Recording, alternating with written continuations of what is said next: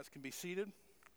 I want to invite our school age kids to the back uh, with Miss Robin and uh, Mr. Brad Crenshaw. Oh man, they're in for a treat today. And so, um, man, it's exciting to be here today, isn't it? Golly. I mean, to be able to sing together like that. Um, I am uh, pumped to be here. It is not a thousand degrees inside this building, and so even more reason to rejoice. Um, I get kind of as a as a pastor, um, and I, and I you know part of my my thing is uh, I love just being like a pastor. Like I love like call and like just check in on you and see how you're doing and encourage you. But I will tell you, um, I turned 41 years old this week, and uh, I know, man, what a good what a good thing for all of us for me to be older now. Um, uh, and uh, one thing I've learned after being in ministry for a long time, there's just one question I feel like always comes up when I talk to people.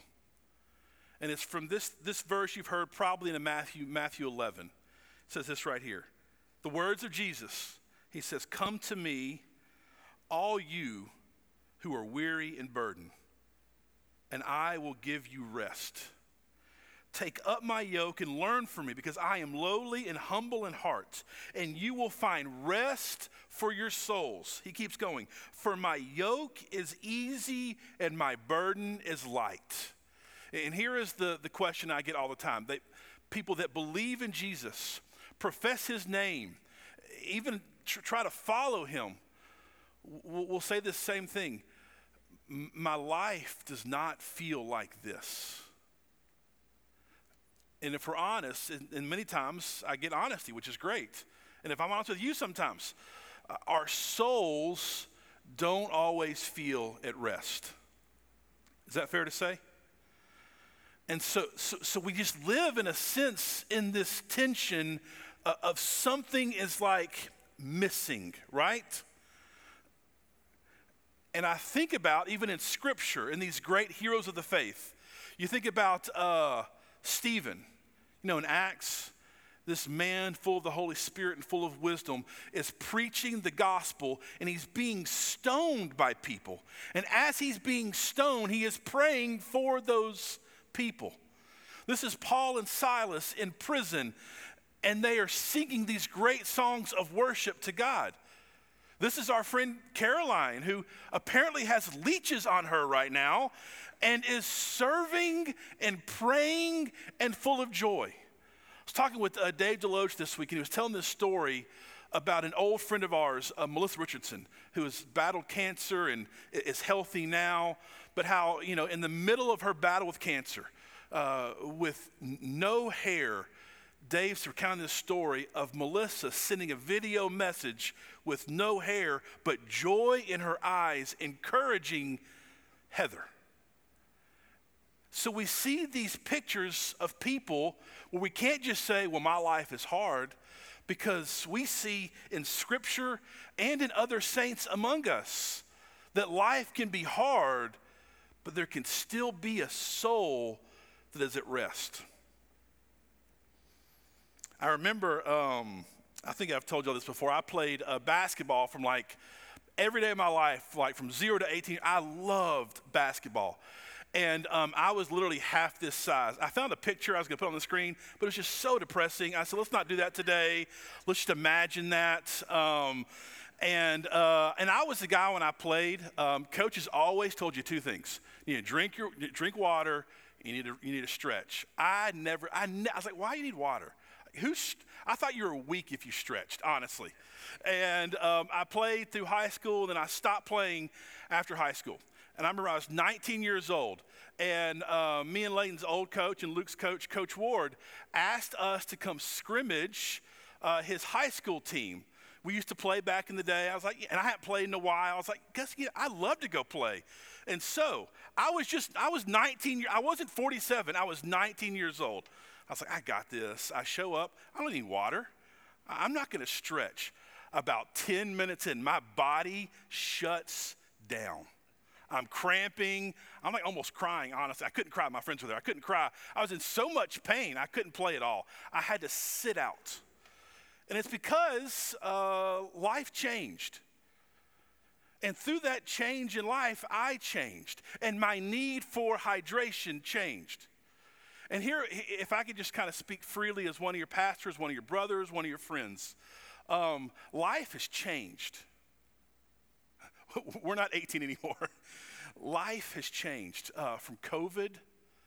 Um, listen, just growing up and the pressures of life, of work, of responsibilities, of all, it just changes.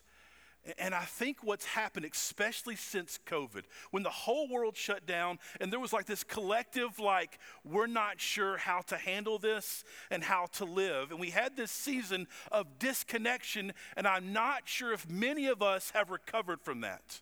And I have this feeling that we are walking around with just weary souls. But at the same time, I believe in the promises of Jesus. That if we come to Him, those who are weary, those who are spiritually cramping and are dehydrated, He will bring rest for our souls. And that His yoke is easy. But here's this pattern I've seen uh, for many of us, even at times myself, is we're disconnected and then we drift right? There is like this break in a rhythm and a habit and, and a community function. Something kind of changes and we drift. And, and as we drift, we tend to forget. We tend to forget who God is and how great He is and what He promises. So we drift, we forget, and as we forget, what tends to happen is sometimes we run away instead of running back. Because we knew what we were, there is this sense of shame like, okay, well, I did that, but I'm so far away, I can't get back. So we drift, we forget, we run, we get tired, and eventually we crash. And I'm not saying every person here is like about to crash. But there is, I will tell you, this pattern that happens as we drift away, as we forget, as we begin to run, we begin to slowly forget the goodness of God and the rest that He promises. And that brings us to John 4. If you want to turn there in your Bibles to John 4, and I preached this passage about a year and a half ago, and this is totally different today. I'm preaching this. And I have gone through this text and other texts all week long. And I, even this morning, I like cut out half what I was going to say because there's a sense I feel like we don't need a theological dissertation, but we need to hear, believe, and walk in the truth that Jesus is the true rest. He is the true rest, friends. We forget it, but He is the true rest. So, here in John 4, there's a lot in this passage.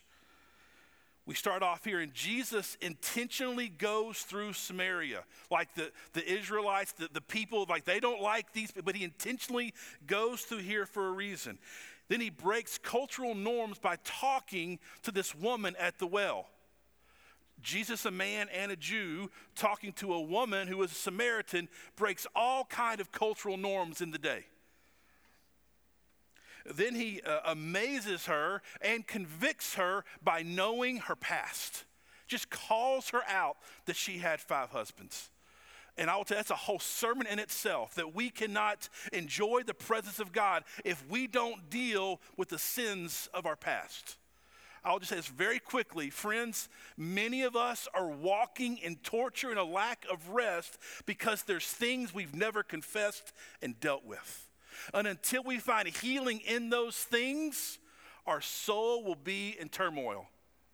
And here is just uh, not a sermon, but here's a quick thing about this. In, in, our church, I have seen this over the past year or two.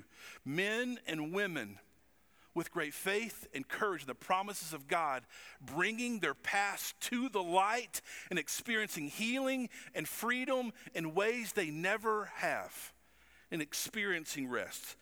But that's not today's sermon. So you're free. You're, you're good there. And that he also, in this, he reveals to her that he is the Messiah.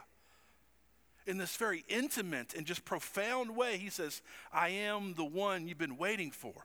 So you see all this in this passage. You see his disciples' response to this. They're like, Why are you talking to her? Or aren't you hungry? See all these things in this passage.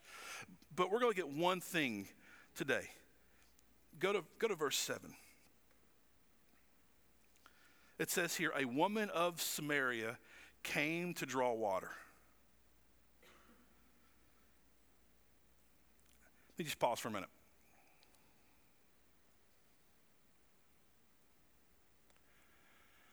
This is a very simple verse. It's weird that I'm stopping right now. I know that. But I just imagine this person who's just like us. She's thirsty. Most commentaries that you read says she came during midday when it's hottest because she was hiding from other people because she was so ashamed of her sin. And I think about us. You're in this room today. I don't know all your stories, but I know this there is a need. There's a need.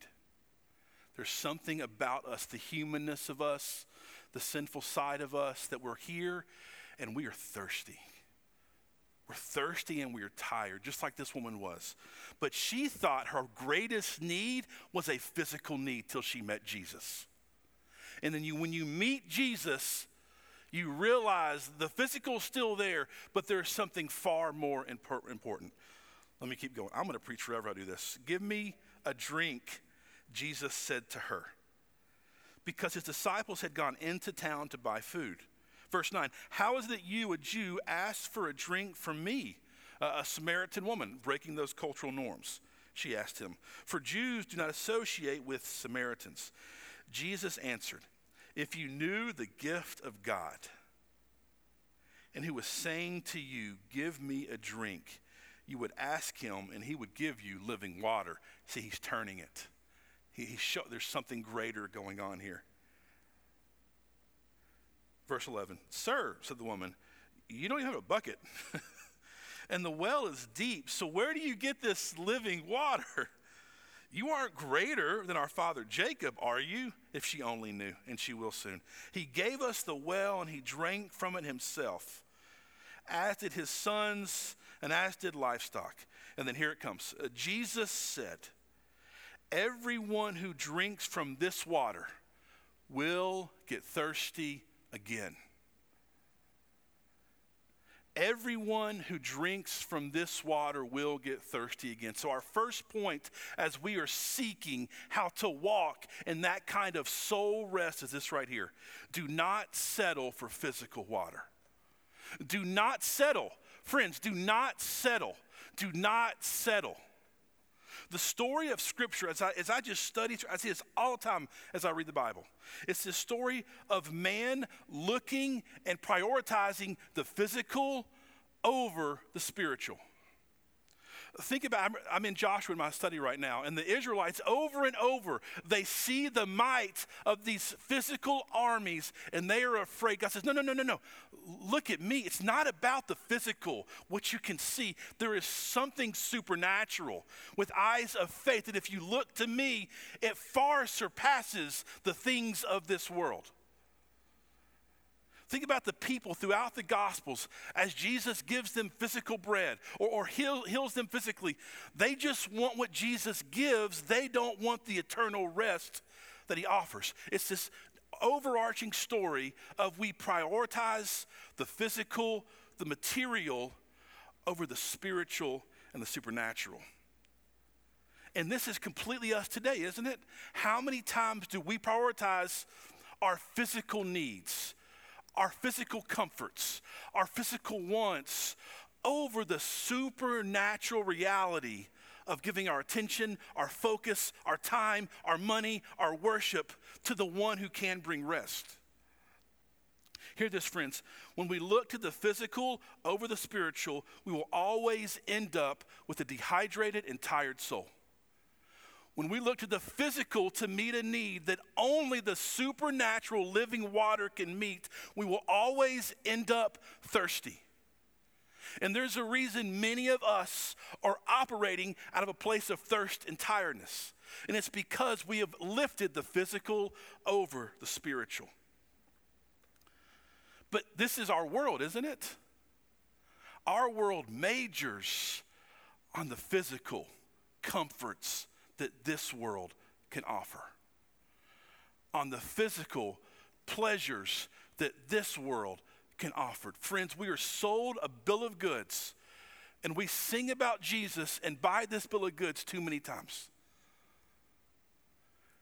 And then we wonder why our souls are so heavy, are so weary. It overpromises and it underdelivers. And, and, this is also why Jesus says sometimes it's easier for the poor to enter the kingdom of heaven. Because, friends, in the West, especially in, in our, even our little area here, kind of suburban area, we don't have many needs. If we're honest, we don't have many wants.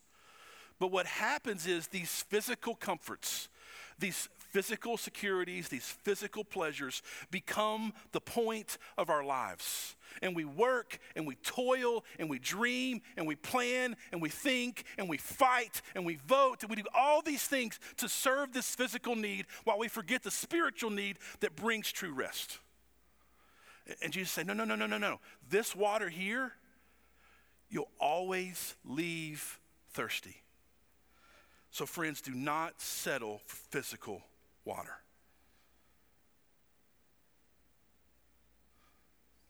But there's something greater. There's something greater that I hope that we can see today as we sang about, as Reynolds' story was a vivid picture of this, of this greater, greater, greater hope. Go to verse 13 again. When he drinks from this, we'll get thirsty again. Verse 14. But whoever drinks from the water that I will give him will never get thirsty again. In fact, the water I will give him will become a well of water springing up for him eternal life. The water that Jesus gives never stops giving, friends. It's this ever flowing well that always bubbles up.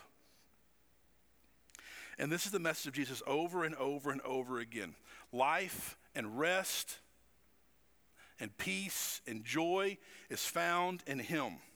He is the living water. This woman can now stop searching because she found Him. She met Him, the one who brings this rest. Because here is the big idea, the second point that living water is the answer for the weary soul so I believe if we're honest, there's some weariness in all of us today, right? Scripture teaches, um, even my life validates, many of your stories validate this right here. The only cure for a weary soul is the living water of Jesus Christ. And the reason that we gather for worship is to celebrate that truth, and if we're honest, to remind our weary hearts that that is true because we go into a world with all kinds of you know subliminal messages that there's other things that provide this rest when there's one thing the living water of jesus christ listen we can stop doing bad habits like you can fight against your sin you can even go see a, a, Christian counselor and you can deal with the sins of your past. All those are good. All those things should be done.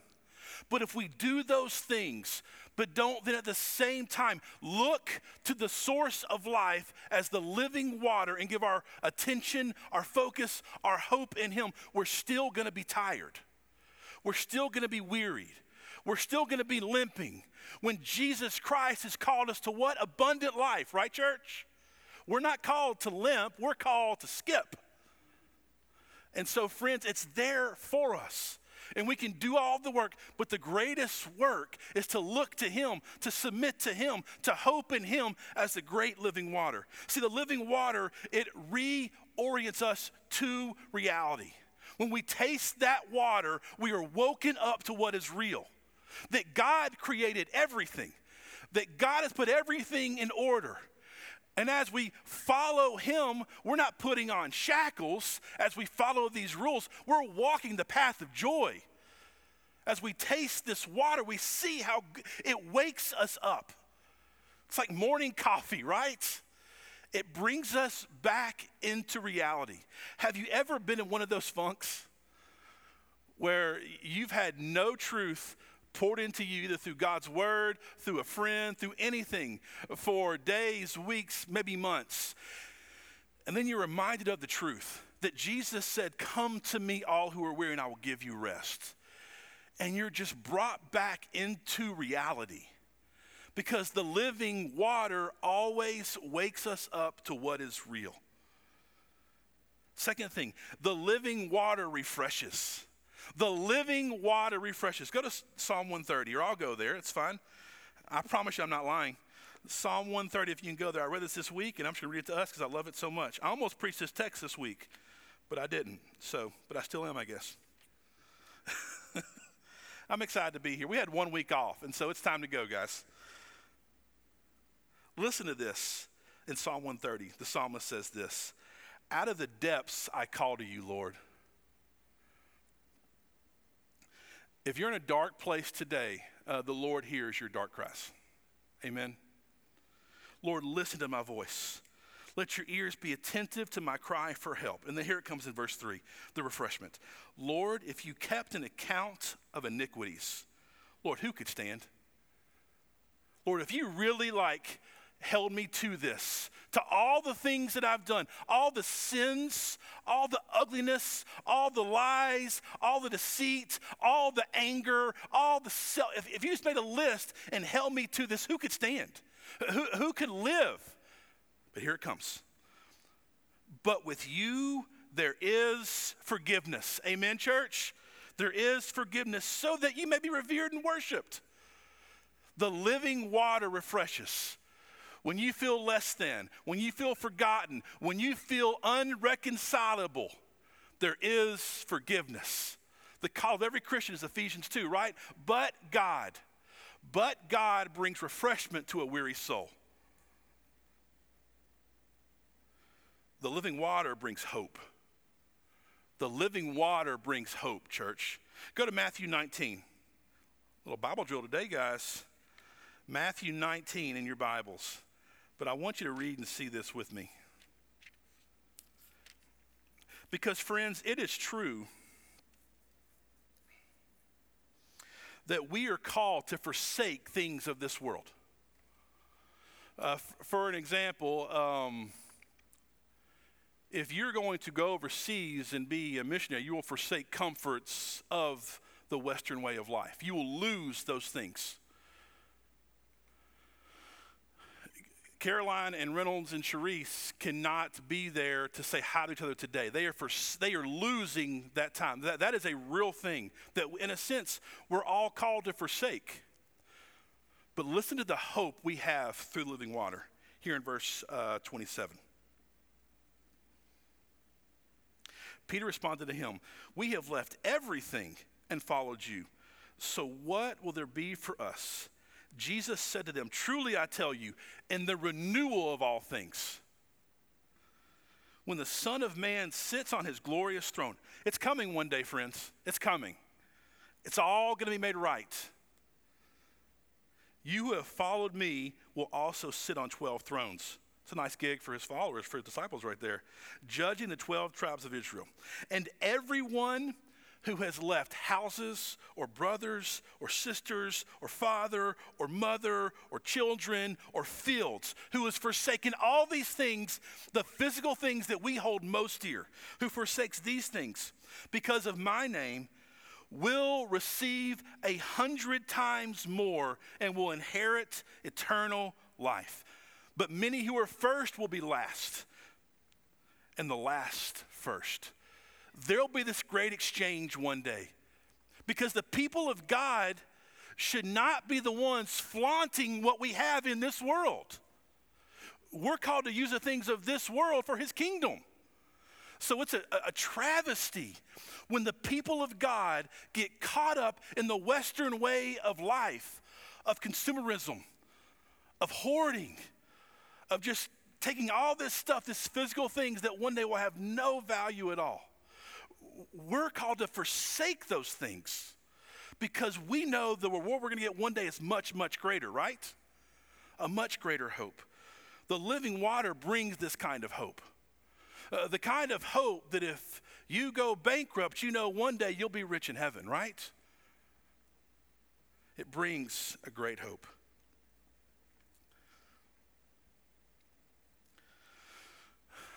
So I have ranted now for about 20 minutes. And I think most of us, if you uh, have put your faith in Jesus, if you consider yourself a Christian, um, would, would, affirm what I'm saying. Like, yes, I, I agree, uh, Mr. 41 year old. And, but the truth is, um, many of our lives just don't reflect this kind of a living water kind of faith. And, and I think it's because we treat the living water like we treat, like we're camels. You know, a camel can go 15 days without water. And that's how we live spiritually too many times. Is that we'll get a big old gulp. We'll come to a worship service and like, oh, thank you, Jesus. And we leave, and the truth is, the next day we are dehydrated and our souls are weary. And I think for many of us, that's the pattern of life. I read this book a few months ago from a man named uh, Dallas Willard, uh, a, a, great man of faith. Um, way, I couldn't understand the book too much, but there's a few things I picked up. And he said this that you can basically boil down a spiritual formation or becoming like Jesus into three things. He says, you write this down, it's great. V I M. V I M. The first is this is that to start a spiritual walk, we need a vision of who God is. We need a vision that we believe is greater than anything this world has to offer. It's this vision that Jesus is the great treasure that is worth selling the entire field for, right? This vision of who he is.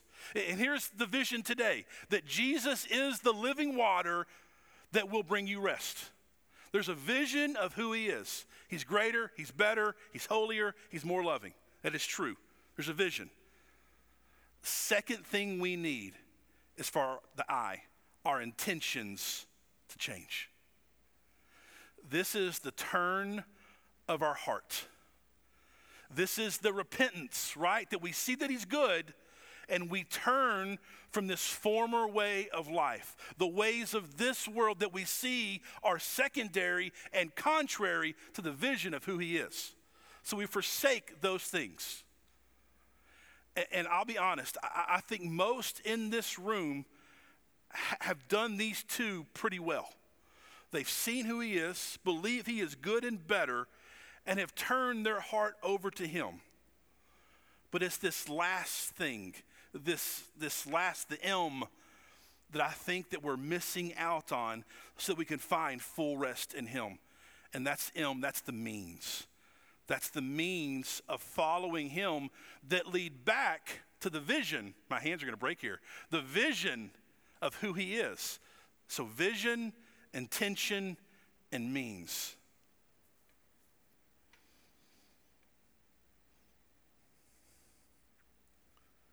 If living water is the answer for the weary soul, then we must center our lives around the, the, the, the living water. What this means is we must have a way to constantly drink of the goodness of who God is. If we don't have that, friends, we're going to live spiritually exhausted. And so I've written down seven living water practices that we're going to end with today seven ways that we can walk in the means of being formed into Him. And I'm excited about this. Here's the seven. First of the seven ruthlessly eliminate the fake water. So, uh, a couple of Fourth of July's ago, we had uh, a cookout at my house. And um, it had been a while since I used my grill. And apparently, a wasp nest had got in my grill. And so I'm like, oh, I got the burgers. I opened the, the grill up, and about 37 wasps sting me. It's probably one, but it felt like 37. And I was done for the night. I was done for the night. But I will tell you this the next time I grilled, I had the can ready. And I sprayed that entire thing down. I was going to eliminate the things that caused that pain. And friends, hear this today. We have to kill our sin. your sin is preventing you from experiencing the goodness of Jesus. It really is. And the best way to do this thing is the practice of fasting. It's the practice of fasting. It's a practice thousands of years old. So, friends, hear this. If you do an inventory today, or even right now, this afternoon, or tomorrow, of just kind of the things that kind of have you, maybe it's just you just spend too much money. Fast from spending money for a week. If yours is food, fast from food. If it's social media, fast from social media. If it's pornography, destroy your smartphone. Starve the things that are destroying your soul. Get rid of them. Starve them. Uh, the, the Puritans called this mortifying the sin. But I would just tell you eliminate the lesser water from your life. And you do this through fasting, this practice of fasting. Second, Get off the carousel of the busy. Get off the carousel. This is the practice of a, of a weekly Sabbath. Friends, you need a day a week, if you can make it, where you get off the carousel of the busy. I, I read this this week. It's so good. Sabbath is like receiving the gift of a heavy snow day every week. Stores are closed, roads are impassable, suddenly you have the gift of a day to do whatever you want. You don't have any obligations, pressures, responsibilities. You have permission to play, to be friends, take a nap, read a good book. Few of us would give ourselves a no obligation day very often. God gives to us once a week. Get off the carousel of busy. Practice a weekly Sabbath. All seven of these, I believe, are this, in a sense, essential interlinked ways for us to stay hydrated. So, first, get off, I'm sorry, first, eliminate the fake water. Second, get off the carousel of busy. Third, talk to the counselor. Talk to the great counselor. This is the practice of prayer. Listen, I, am all about uh, counseling and therapy. I love it. I believe it's neat. I believe it's necessary. But our first gut level honesty and crying out should be to the great counselor through prayer. There is this, we feel like God can't handle our emotions. The psalmist would disagree, wouldn't he?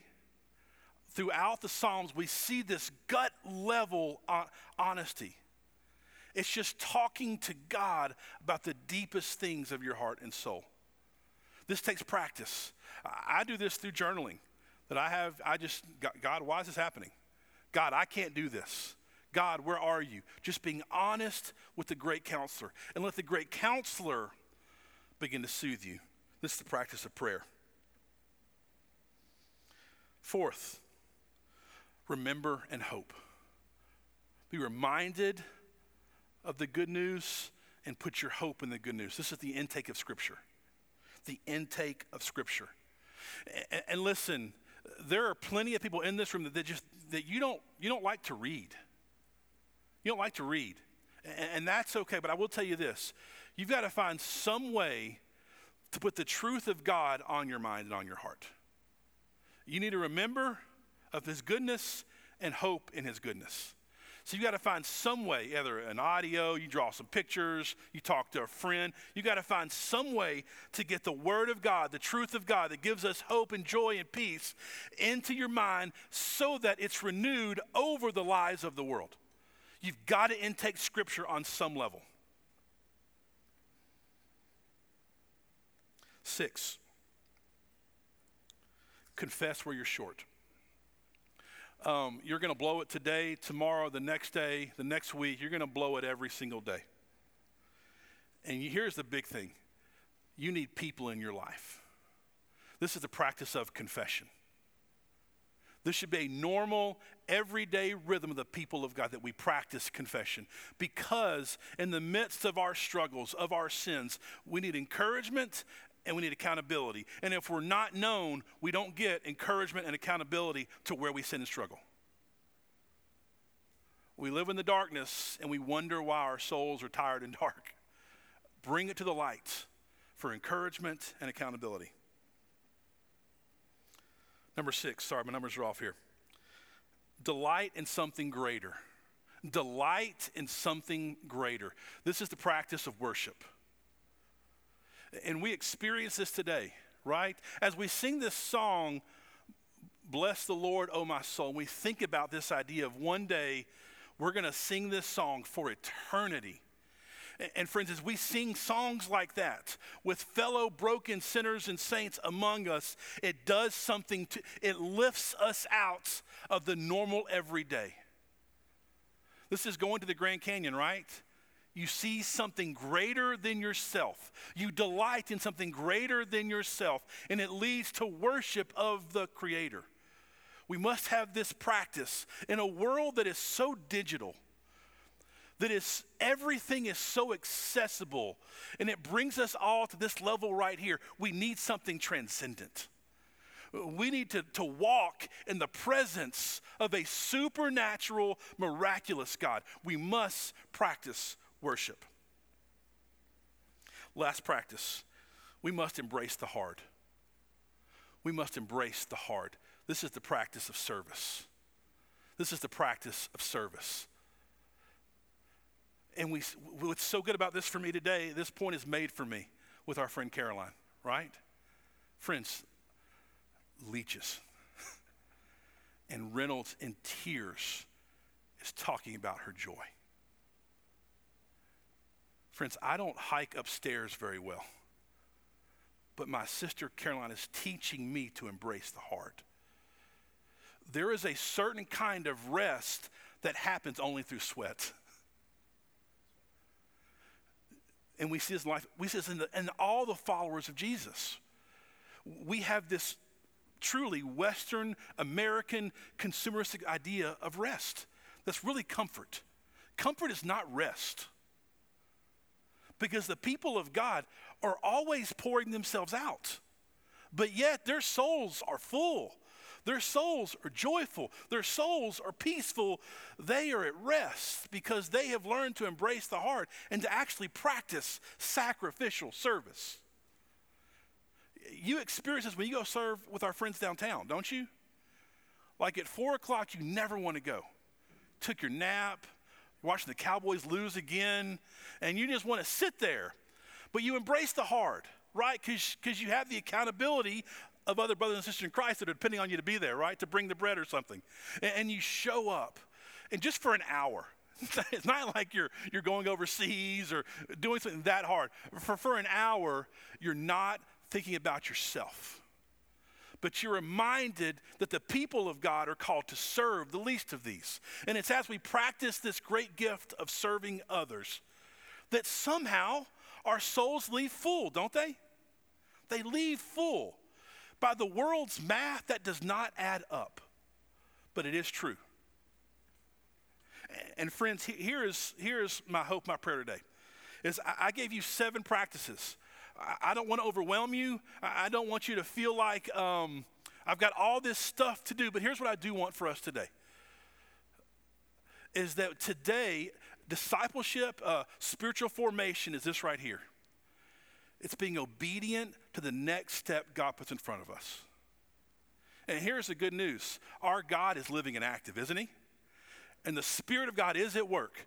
And I believe the Spirit of God right now is impressing upon all kinds of men, women, teenagers, some kids in here. He's speaking to us right now and, pressing on upon us a step of faith. Maybe it's fasting.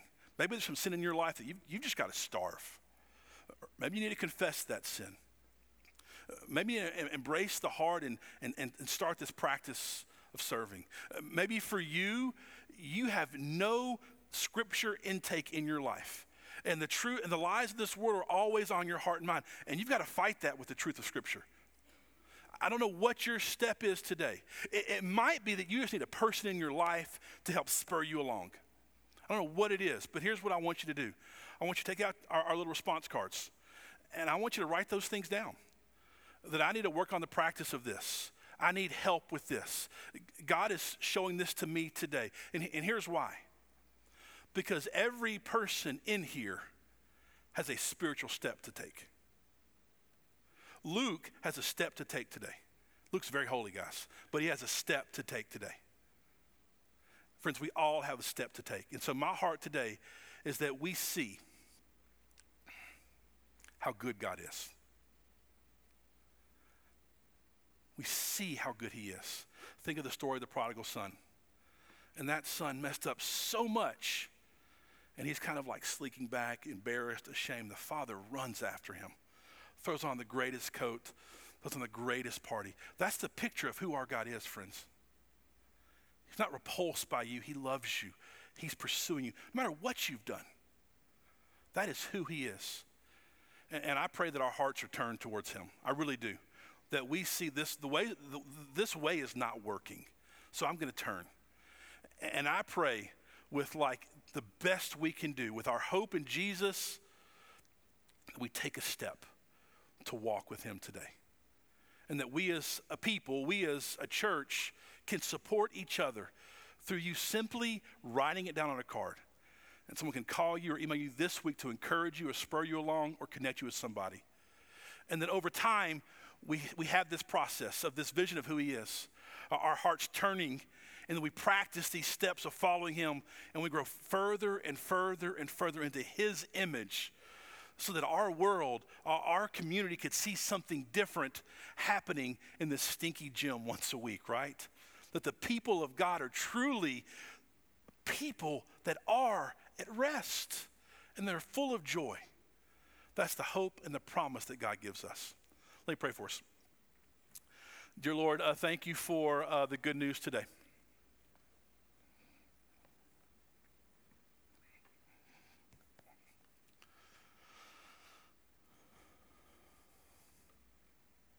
Father, um, I'm like many of us in this room that we kind of all kind of stumbled in here um, with different things and concerns. And I pray that today we've got a, a really fresh picture of who you are.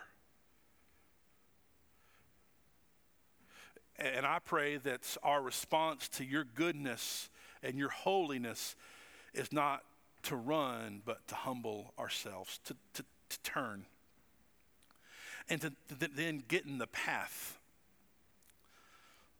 to walk in these means of following you. Father, I ask that you make clear for every person in this room what step of obedience you've called them to take today.